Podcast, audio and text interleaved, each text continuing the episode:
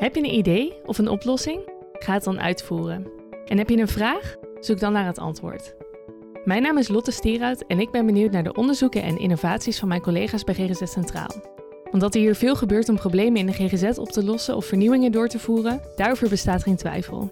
Genoeg vragen voor mij dus om aan mijn collega's te stellen. En wat hun wetenschappelijke onderzoeken en innovatieve projecten inhouden? Dat hoor je in deze podcastserie.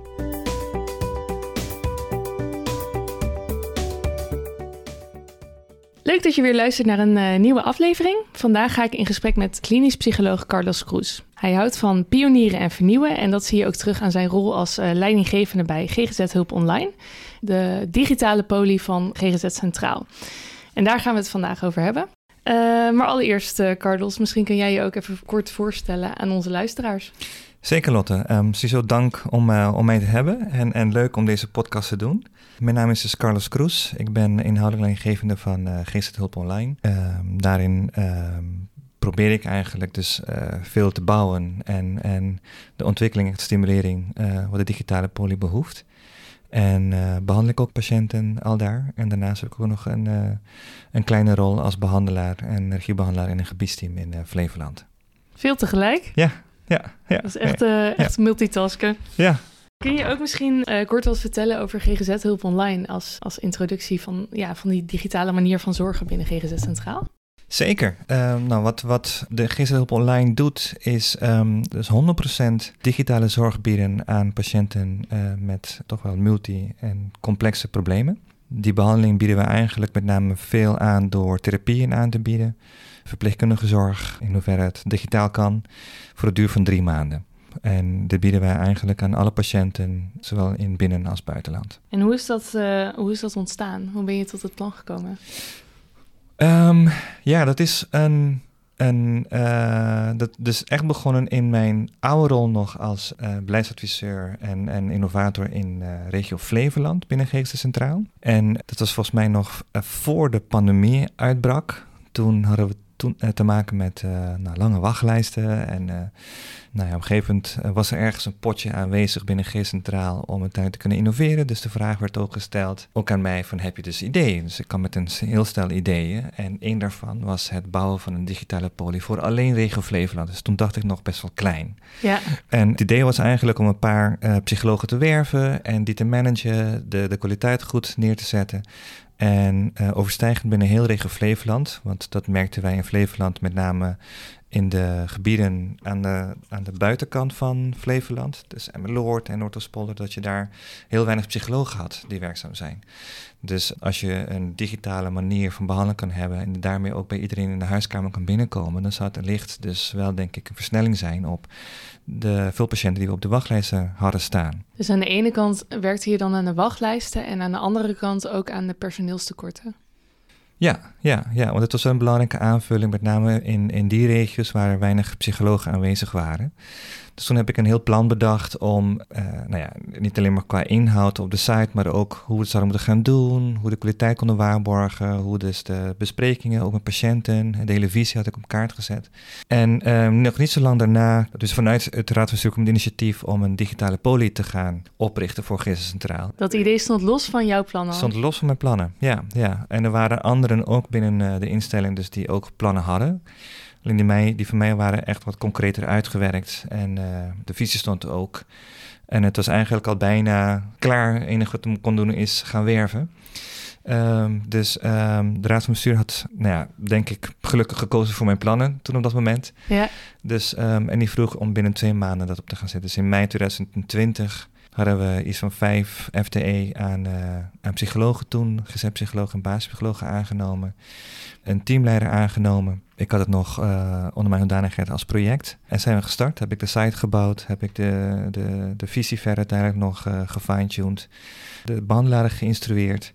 En uiteindelijk uh, zijn we gaan uh, PR'en en zijn we gestart. En Ja. het is gewoon klein begonnen. En met een paar maanden begonnen ze zich steeds meer aan te zetten. Ja, want COVID was er dus toen net een paar maanden al uitgebroken. En Ja, want dus, je plan was los van COVID. Dus los van het COVID. was voor COVID al. Ja, ja, en het kreeg dus een enorme boost dus toen COVID uiteindelijk uitbrak. Want Ja. ja. iedereen moest uiteindelijk ook digitaal. En ik denk, als ik zo ook uh, terugkijk, dat het, uh, het succes ook veel minder groot zou zijn geweest als het voor COVID opgezet was. Omdat uh, behandelaren dachten toen nog niet echt digitaal. Nee. Heel toevallig, um, het MG Centraal werkt met Carify. Dat is een digitale platform waar je dus kan videobellen met de patiënt, maar ook modules, digitale formulieren bijvoorbeeld kan gebruiken voor je behandeling. Mm -hmm. um, had net een hele training ondergaan hoe je met Carify kon gaan werken. Dus heel veel behandelaren binnen een hele instelling waren ook gelijk bezig. Ook, wacht even, dus zo kon het gaan inzetten. En mijn poli eigenlijk begon daar al meteen mee te werken. Dus die liep al voorop in de in ervaringen van digitaal werken, van de Carify gebruiken. Uh, dus uh, ik merkte ook dus dat met die nou ja, kennis die je opdeed, ook veel uh, bruggen kon slaan naar de, hè, de interne gelederen.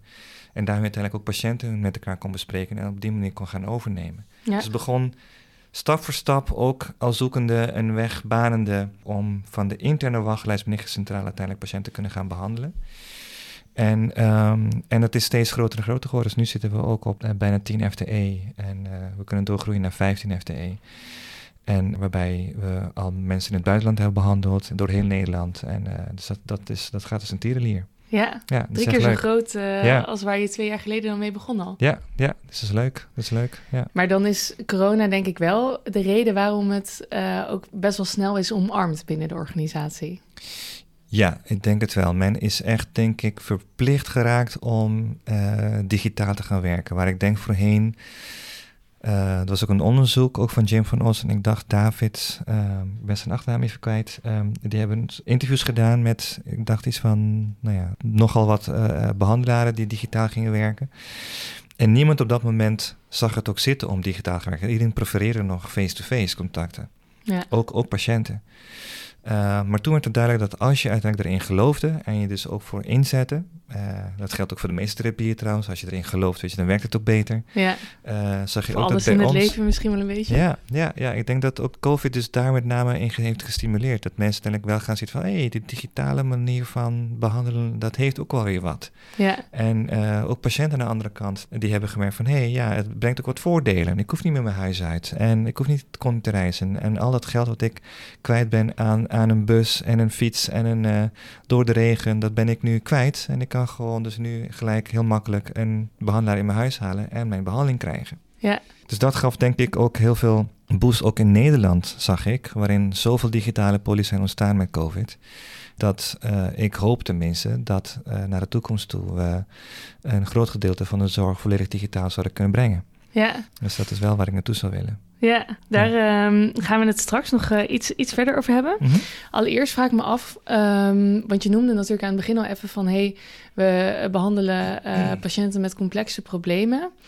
Uh, hoe zit het met de indicatiestellingen? Welke patiënten behandel je vooral binnen GGZ Hulp Online? Wij zijn um, echt gestart eerst met uh, mensen met angststoornissen, stemmingstoornissen, PTSS en rouwklachten. Want daar waren eigenlijk in het begin, toen ik ben gaan zoeken naar onderzoek die hierop wezen, waren tot daar de meeste onderzoek naar gedaan. Uh, dat, dat werkte ook, dus ik, de meeste evidence-based, ja, wat je evidence kan noemen, maar de meeste onderzoek die gedaan zijn op de digitale behandelingen was op die doelgroep. Dus daar zijn we mee gestart. Maar al gauw kwamen we achter dat het digitaal behandelen niet veel verschilde van normale face-to-face behandelingen. Dus we zijn dan heel gauw uh, dan overgestapt op het uh, behandelen van eigenlijk wat wij noemen alle as één klachten. Dus als iemand ook een dwang heeft of uh, dissociatieklachten. Um, we hebben zelfs mensen met persoonlijkheidsstoornis gekregen die te maken hebben met zelfbeeld-issues. Eigenlijk behandelen we nu alles wat mogelijk is te behandelen binnen de drie maanden kader, zeg maar. Waar je met een compleet aanbod probeert aan te sluiten bij wat de behoefte van de patiënt op dat moment. Ja. En dus dat, dat haakt een beetje aan wat wij tegenwoordig de transdiagnostische visie noemen. Dus mensen komen binnen met een diagnose, maar over het algemeen hebben ze klachten dus die bij heel veel andere diagnoses ook zichtbaar zijn. Ik noem bijvoorbeeld slaap of leefstijlproblemen of uh, uh, voeding, piekeren. Dus, dus wat we doen is, nou, we, we proberen heel gericht de probleem dan die aangekaart worden door de patiënt in het begin, die proberen eigenlijk zo breed als mogelijk door onze disciplines op te pakken. En dat is denk ik ook een van de uh, succesfactoren van GZ Hulpenlijn is dat wij heel intensief binnen die drie maanden behandelen. Dus er zijn meerdere disciplines die meerdere uren in de week uh, elk patiënt een behandeling bieden. Daarin is onze doelgroep best wel breed. Ja. ja. En iedereen die zich dus zeg maar met klachten bij jullie aanmeldt, die heeft echt een behandeling strak van drie maanden. Ja, ja. en we gaan er wel eens overheen, hè, want um, over het algemeen zien we ook een gedeelte van een doelgroep die prima te behandelen is binnen, binnen de, de, drie maanden. Maar er zijn wel patiënten waarbij je merkt dat er een dalende trend is ingezet, waar je het de drie maanden nog net niet haalt. Nou, dan is het voor ons natuurlijk geen probleem om daar overheen te gaan en te zorgen dat wij uiteindelijk zo goed als mogelijk ook de behandeling kunnen afronden. Ja. En uh, voor nu lijken de cijfers op een gemiddelde, als je kijkt naar de patiënten die we nu behandeld hebben. Er zijn er tot nu toe in totaal 240, 50 geweest die we behandeld hebben. Um, afgelopen uh, anderhalf jaar. En daar zie je dus dat de gemiddelde ongeveer zo'n 3,5 à 4 maanden is dat we behandelen. Ja. Dus, um, ja, dus het is dus toch wel heel kort. En ja. voor een doelgroep die toch binnenkomt met suicidaliteit, uh, soms ook wel psychotische uitspraken of uh, kwetsbaarheden, um, of heel veel levensgebieden, veel verlies hebben geleden op werk, op, op, uh, in sociaal netwerk, um, scholing of studie. Dan zie je toch dat heel veel bereikt kan worden binnen toch een korte tijd. En nou, daar ben ik dus uiteraard heel trots op wat, wat we dan daarin kunnen betekenen. Ja, kan ik me voorstellen. Ja, ja. Maar ook heel intensief dan dus wel direct dat je de patiënt ziet. Ja, heel intensief. Ja. Dus het is echt een keuze wat, wat niet elke patiënt ook gelijk kan maken. Want de meesten die hebben dan toch bijvoorbeeld een drukke schema of die vinden het te, te belastend. Um, dus daar proberen we ons wel op aan te passen. Maar het gaat er wel om dat je zoveel als mogelijk probeert te proppen binnen die, de drie maanden. Hè, naar gelang draagvlak is bij de, patiënt. Ja. Wij kunnen het nog bieden. Dus dat maakt ook zeg maar, dat we heel flexibel onze inzet daarin kunnen stroomlijnen en organiseren. Maar toevallig had ik er vanochtend over. Het, je hoeft niet uh, interventies uh, die werken achter elkaar aan te bieden. Je kan ze prima naast elkaar aanbieden met een, eenzelfde effect. Of misschien zelfs meer effect. Ja. Dus dat is natuurlijk wel interessant om naar de toekomst toe verder te kunnen uh, exploreren. Ja. En hoe werken jullie dan samen als, als team? Want je noemde aan het begin ook al even van hey, psychologen, maar ook verpleegkundigen. Ja. Uh, meerdere soorten interventies. Ja, ja we hebben uh, basispsychologen, GZ-psychologen en klinisch psychologen werkzaam bij ons in het, in het team. We hebben een psychiater die ook geen farmacotherapeutische interventies biedt, maar wel consulten op medicatie. Dat is wel een, een, ook een voorwaarde van Gisteren op online. Wij proberen als het gaat om medicatiebeleid dat ook altijd af te zijn met de huisarts. En wij bieden dan uiteindelijk de overige zorg. Um, we hebben nog ervaringsdeskundigen die werkzaam zijn binnen GZ Hulp Online. Verpleegkundigen inderdaad, dus die uh, signaleringsplannen maken, leefstijl. En we hebben ook nog een, een, een CGW'er, dat is een, een, een, uh, een cognitief gedragstherapeutisch werker. En die is speciaal getraind in het kunnen uitvoeren van interventies binnen een therapie. Ja. En nou, de hoofdmoot van het therapeutische interventiegebieden is toch cognitieve gedragstherapie. Dus um, veel therapeuten werken heel veel samen met zo'n CGW'er. En gezamenlijk bieden ze uiteindelijk zeg maar, een therapie aan. En dat, dat werkt heel prettig.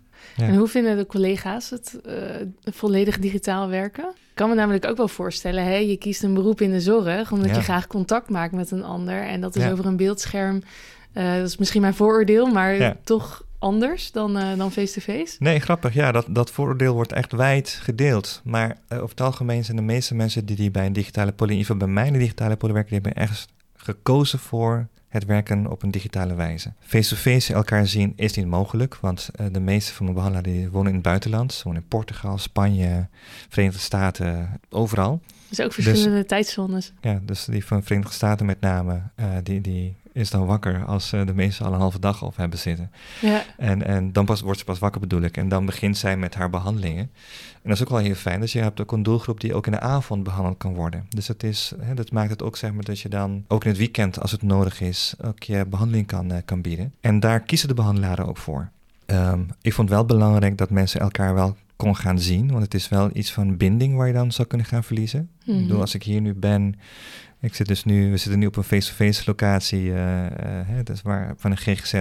En als ik mijn kantoor uitloop, dan zie ik een, een, een collega en dan kan ik even een praatje mee maken, hè, even bij de koffieapparaat. Ja. Dat heb ik in een digitale poli niet. Dus wat we gedaan hebben, is, is dat wij stevast ook van alle behandelingen vragen dat ze op één dag altijd werkzaam zijn. Dus zodat we, als we overleggen hebben, dat ze elkaar allemaal in ieder geval hebben gezien en elkaar kunnen spreken. En ook overlegvormen hebben waarin je dus ook over van alles kan spreken in plaats van alleen beleidszaken.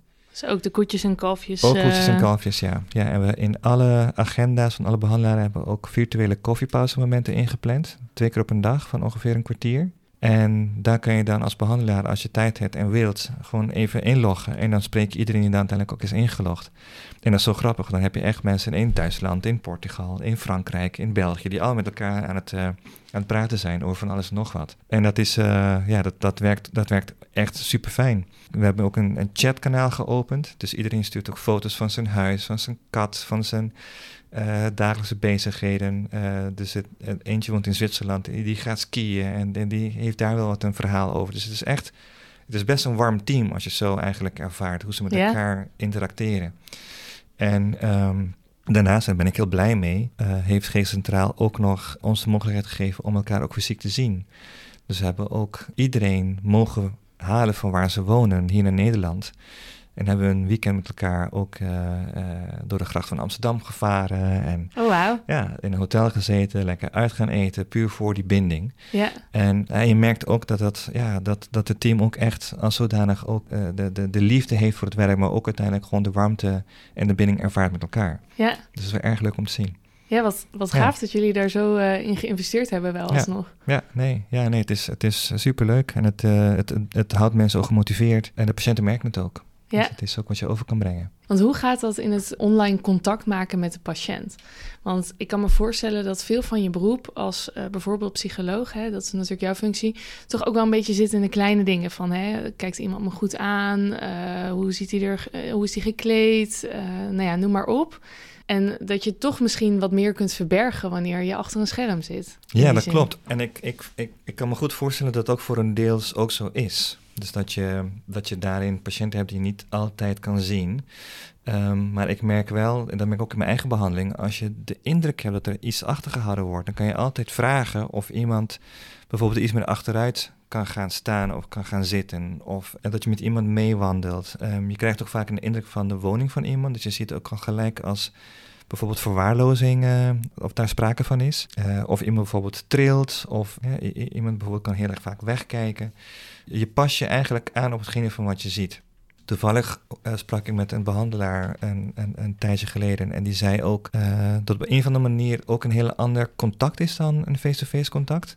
Als je met iemand spreekt, dan kijk toch vaak weg. Of als je nadenkt, dan, eh, hè, dus dan, dan hè, zie je toch wel mensen uiteindelijk gewoon eh, links en rechts een beetje bewegen. Online is het wel heel intensief. Dus je bent eigenlijk iemand recht in de ogen aan het kijken. en, en, en, eh, en, en dat kan je blijven vasthouden. En zo Ja. zie je dus uiteindelijk ook wel meteen gedragsuitingen die waarneembaar worden, ook hè, op zo'n scherm. Ja, En, en daar kun je het gelijk over hebben. Dus ik merk ook, en dat zeggen mijn behandelaren ook, je, je, je reageert op alles wat je ziet. Ja, En door het bespreekbaar te maken, eh, maak je gelijk dat de patiënt voelt dat je erg aanwezig bent. Je hebt het niet over, nou, weer koffie of ga even je jas neerhangen of nou, wat vind je van eh, de buitenruimte. Je hebt gelijk contact met de patiënt en dat maakt het zo, denk ik, efficiënt in hoe je werkt met een patiënt, dat het eh, ja, meestal best wel meevalt. En vaak uiteindelijk ook een voorkeur heeft van patiënten om op die manier behandeld te worden in plaats van een face-to-face. ja patiënten Die, Ja. die vinden het fijner digitaal. Ja, ja die, eh, als ze bijvoorbeeld behandelingen afsluiten eh, en er is dan bijvoorbeeld een restvraag over, dan kiest de meerderheid ook om digitaal verder te gaan. En dan verwijzen ze door naar een andere digitale poli, dus die minder complexe patiënten behandelt. En dan nemen zij dan gelijk over. Dus zeg maar, de collega's die kiezen er echt bewust voor, maar patiënten Ja. eh, inmiddels ook. Ja, klopt. Ja, ja. En dat, dat haakt ook aan een, een onderzoek die door Geest Centraal en Altrecht een tijd geleden is gedaan. Er zijn vragenlijsten of enquêtes rondgestuurd naar behandelaren. En dan blijkt ook dat, wat ik net zei, als een behandelaar ook echt kiest, maar een patiënt ook kiest voor deze interventie, dan, dan niet alleen werkt het beter, maar het effect is ook veel groter Het effect van de behandeling. van de behandeling. Ja, ja dus dat, dat eh, en dat merk ik ook. Eh, patiënten zijn niet alleen heel tevreden, maar het effect die wij hebben eh, binnen onze digitale zorg is ook, is ook heel erg hoog, is ook heel goed. Eh, op sommige delen ook denk ik beter dan het landelijk onderzoek laat zien binnen CGT voor EPA-patiënten. Ja. Dus eigenlijk eh, zou je zeggen, er moet nog meer digitaal als het, als het zulke goede resultaten heeft. Ehm, ja en nee. Een beetje een Ehm, bruggetje natuurlijk ja, naar ja, je nee, zeker. Ja, ik toekomstvisie. ik voelde hem al. Ja. Ehm, Ja, ik, ik geloof dat je niet alles volledig digitaal zou kunnen gaan aanbieden. Ik denk zeker dat er een meerwaarde is in, in face-to-face behandelingen. Maar ik denk dat wat we nu leren is dat volledig digitaal ook kan. Ja. Als je kijkt naar hoeveel digitale politie er zijn in Nederland, die worden volledig digitaal aangeboden voor mensen met mindere complexe problemen. Dus ook dat kan. Dus ik geloof ook echt dat in de toekomst, als je kijkt naar alle GGZ-behandelingen die er zijn, dan ga ik ervan uit dat over vijf à nou, misschien tien jaar een derde daarvan zeker volledig digitaal geboden kan worden. Ik denk dat het overgrote gedeelte zal blended zijn, dus dat wij uh, noemen uh, dus en face-to-face en digitaal. En waarschijnlijk nog een heel klein gedeelte face-to-face. Als ik in gesprek ben met zorgverzekeraars, dan zeggen zij eigenlijk hetzelfde. Dus dat betekent wel dus dat een, als het zo zou zijn, het is natuurlijk gewoon een idee en ik, ik heb nu alleen maar over de cijfers die ik zie, over de behandelingen die nu geboden worden op een, uh, de digitale politie, zijn er best wel veel. Maar um, na COVID-tijd, als deze pandemie over is, dan geloof ik dat back to normal ja, door heel veel mensen weer omarmd zal worden. Mm -hmm. Maar ik denk dat een deel uiteindelijk wel digitaal zal blijven. Nou, en op dat echelon wil ik dus wel blijven pionieren en kijken hoe ik dat verder nog kan uitbouwen uh, binnen Nederland. En heb je daar al een beetje een, een, een uh, beeld bij? Zeker, ja, daar heb ik zeker een beeld bij. Ik geloof dat een paar van de selling points die wij bijvoorbeeld hebben, en dat zie ik ook met andere digitale polis, is dus dat je probeert zo optimaal als mogelijke behandeling aan te bieden. En daar hoort ook bij dat een patiënt, uh, zoals we dat nu ook merken in de normale GGZ, zeg maar, de reguliere GGZ, dat die eigenlijk continu wachten. Dat merk ik ook. Mensen worden hier aangemeld, ze hebben een intake. En als uiteindelijk een therapeut plek heeft, dan wachten ze een half jaar soms voor ze überhaupt kunnen starten aan een therapie. En in de tussentijd doen ze of niks, of ze worden ondersteund gezien door andere disciplines. Nou, in mijn visie zou het wel mooi zijn als je uiteindelijk dat nou ja, drastisch kan verminderen voor een patiënt die zich in een digitale netwerk eigenlijk zich gaat aanmelden. Want daar zit volgens mij wel de winst. Als je uiteindelijk een netwerk kan bouwen van meerdere digitale polies, dan kan je zeg maar de klantreis optimaal uh, uh, aanbieden uh, zonder wachttijd door dat gezamenlijke aanbod te kunnen bundelen en uiteindelijk zeg maar, aan de patiënt kunnen bieden in zo'n netwerk. Dus daar ben ik ook heel erg mee bezig geweest om toch zoveel als mogelijk digitale polies te kunnen benaderen de afgelopen tijd. En te zien of ze zouden willen samenwerken binnen zo'n netwerk. En het grappige is dat de meeste digitale politie gesproken heb, zijn allemaal erg enthousiast voor zo'n samenwerkingsverband. en die zien ook de meerwaarde van um, snelle bruggen uh, hebben. Dus veel, snel patiënten met elkaar delen, snel um, doorverwijzen, minimale wachttijden. Dus die visie slaat eigenlijk al best wel aan. Ja. En hopelijk, um, dat is namelijk iets wat ik nog graag zou willen, zou je dus meer interventies ook volledig digitaal kunnen aanbieden. Als je kijkt naar wat er bijvoorbeeld nu al kan met smartwatches, met, met, met uh, smartphones, met, met hè, bijna alles wordt een beetje smart gemaakt in de wereld. Dan zou je eigenlijk al heel veel binnen de zorg ook kunnen implementeren. Maar dat kan in principe in een face-to-face behandeling ook. Zeker, zeker, absoluut.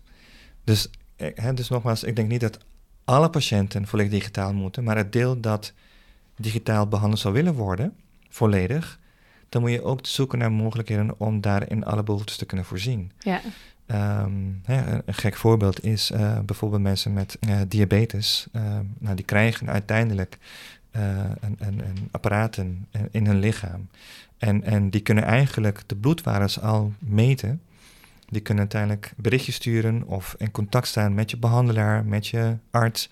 Die kunnen ook uiteindelijk tegenwoordig zelf uiteindelijk doseringen bijstellen. Dus je kan een bepaalde insuline dus meer of minder krijgen in je bloed. Dus die worden eigenlijk door zulke middelen al best wel uh, gebracht op het randje van genezing. Ja. ja. Ik zeg het nu heel hard, maar dat soort mogelijkheden zijn er. Er zijn buisjes die je kan stoppen in urine. En als je dat uiteindelijk gewoon tegen je smartphone aanzet, dan zie je gelijk wat voor stofjes erin zitten. Dus wat zou dat kunnen betekenen voor, voor de verslavingszorg? Of voor mensen met uh, dementie, hè, waarbij je dus uh, middelen kan krijgen zeg maar, die daarin bruikbaar zijn. Er zijn ruimtes waarbij je kan zien of iemand valt. En als valt, kan uh, een, een, apparaat hulp zoeken of hulp halen van begeleiding of watsoever. Dus je zou veel meer kunnen nadenken over hoe je zeg maar digitale middelen, applicaties, apps, alle soort ontwikkelingen kan bundelen om de zorg die we nu kennen volledig digitaal te kunnen gaan aanbieden. Ja.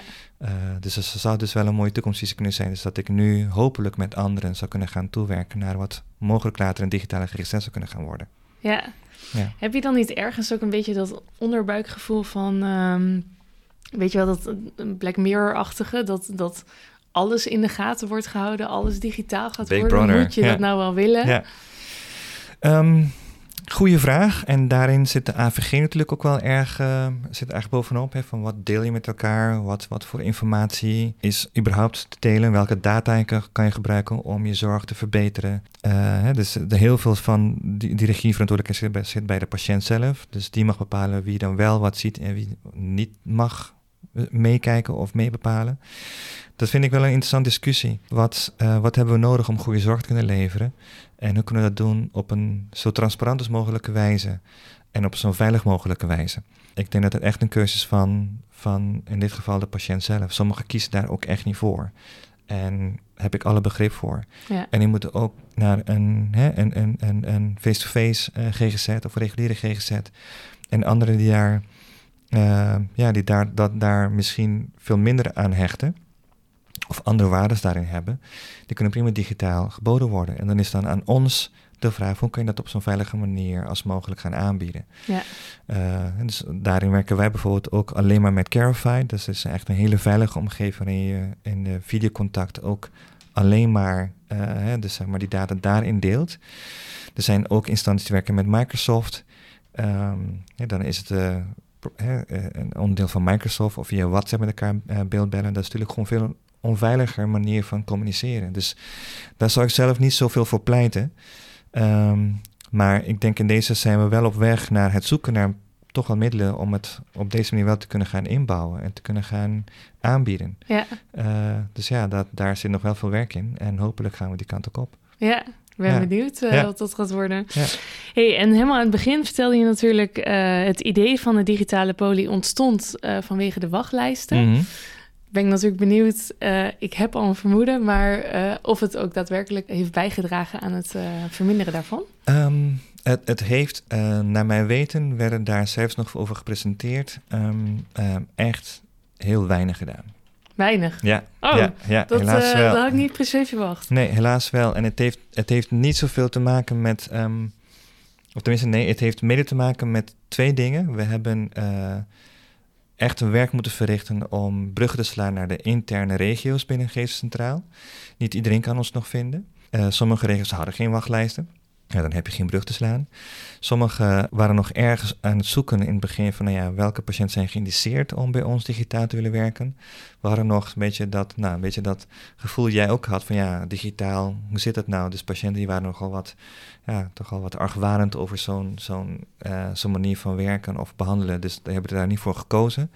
Dus het is ook een, een, een, best wel een weg geweest om ja, toch wel mensen te blijven stimuleren, maar ook behandelaars stimuleren van hé, hey, wij zijn er ook en, en zie ons. Ja. Tegelijkertijd is de hoeveelheid aanmeldingen enorm verhoogd. Dus wat wij eraf hebben kunnen halen van de wachtlijsten, is voor een groot gedeelte ook weer ingehaald door meer uh, aanmeldingen. Meer zorgvragen. Meer zorgvragen. Je zorgbehoefte is behoorlijk omhoog gegaan. Dat zie je ook, hebben we ook gezien binnen onze, onze polis. Veel meer jongeren bijvoorbeeld die zich hebben aangemeld. Heel veel mensen met stemmingsklachten. Met ja, toch wel van ja, jeetje, we zitten gewoon nu opgesloten. En we hebben geen bestaan meer. Ons netwerk is weggevallen. Wat nu? Hè? Dus ook Vanwege de zingevingsvraagstuk. Vanwege de pandemie. Ja. Dus we hebben daarin ook een soort van opbouw gezien van best wel veel klachten. En um, dus helaas heb ik toch moeten concluderen dat, dat waar we eerst voor begonnen zijn om die wachtlijst omlaag te halen, toch niet heeft gewerkt. En dat heeft met meerdere dingen te maken gehad. Ja. Dus ja, ik denk dat er pas over een, uh, ik denk over een, een, jaar, als deze pandemie zich uh, immer wat meer uh, tot, tot rust heeft gemaand, dat we ook daadwerkelijk ook veel van die wachtlijsten kunnen gaan behandelen. Ja. Gelukkig zie ik nu wel, en, en omdat we dus nu al ja, toch wel bekend, bekender worden, dat veel meer huisartsen in de landen ons meer weten te vinden. Dus die wel melden dan niet meer aan bij een GGZ, maar die melden gelijk bij ons aan. Gelukkig gewoon een hele mooie beweging, een hele mooie ontwikkeling. Waar ik hoop zeg maar, dat wij ook nog verder uiteindelijk ons aanbod in kunnen blijven vergroten. Zodat we het ook aan die vraag kunnen blijven, uh, blijven voldoen. Ja. In die zin is de digitale poli natuurlijk een, een redelijk nieuw iets. Nou ja, je vertelde net al heel veel ontwikkelingen die jullie nog kunnen maken. Mm -hmm. Dus in die zin ook wel logisch dat de echte uh, grote invloed op de zorg uh, misschien ook nog wat meer in de toekomst ligt. Ja, ik denk het wel. Ja, zeker. Ja, ik denk dat we echt een grote stap hebben gemaakt vanwege de pandemie. Um, dat je echt een, een soort van een, een, type behandelaar erbij hebt gekregen die digitaal wilt gaan werken, maar ook een type Of een patiënt die over de streep is getrokken, die heeft gemerkt, hey, digitaal behandelen kan ook. Ja. Dus dat geeft denk ik wel ja, de weg gebaand om dat verder te verdiepen en te exploreren en daarmee uiteindelijk op een pionierende manier verder uit te bouwen. Ja. Ja. Hey, en uh, als uh, afsluitende vraag. Stel, ik ben een behandelaar en ik wil ook wel wat meer doen met dat digitale behandelen. Of mm -hmm. uh, in elk geval kijken hoe ik dat efficiënt meer in mijn behandeling kan toepassen. Mm -hmm. Heb je er tips voor? Zeker. Um, je kan sowieso veel informatie ook al halen, ook van ons team, wie we zijn en wat we doen, op onze site. En dat is www.gzhulponline.nl. daar heb je ook een link op de site. Als je daarop drukt, dan kun je een berichtje sturen. Uh, en dan kom je bij onze uh, nou, medewerkers terecht en dan krijg je het ook te zien. Dus uh, bij alle vragen of interesses zal mijn advies zijn: ga naar de site, stuur een berichtje en dan krijg je ook heel gauw antwoord. Ja, dus ze kunnen met hun vragen bij jou terecht. Zeker, zeker, altijd. Top. Ja. Nou, super. Ja. ja, ik ben nooit zo goed in afsluiters. Hartstikke bedankt voor ja. je verhaal. Ja, dank je. Nee, het was leuk uh, om er te zijn en leuk uh, dat ik het ja, bij je mocht doen.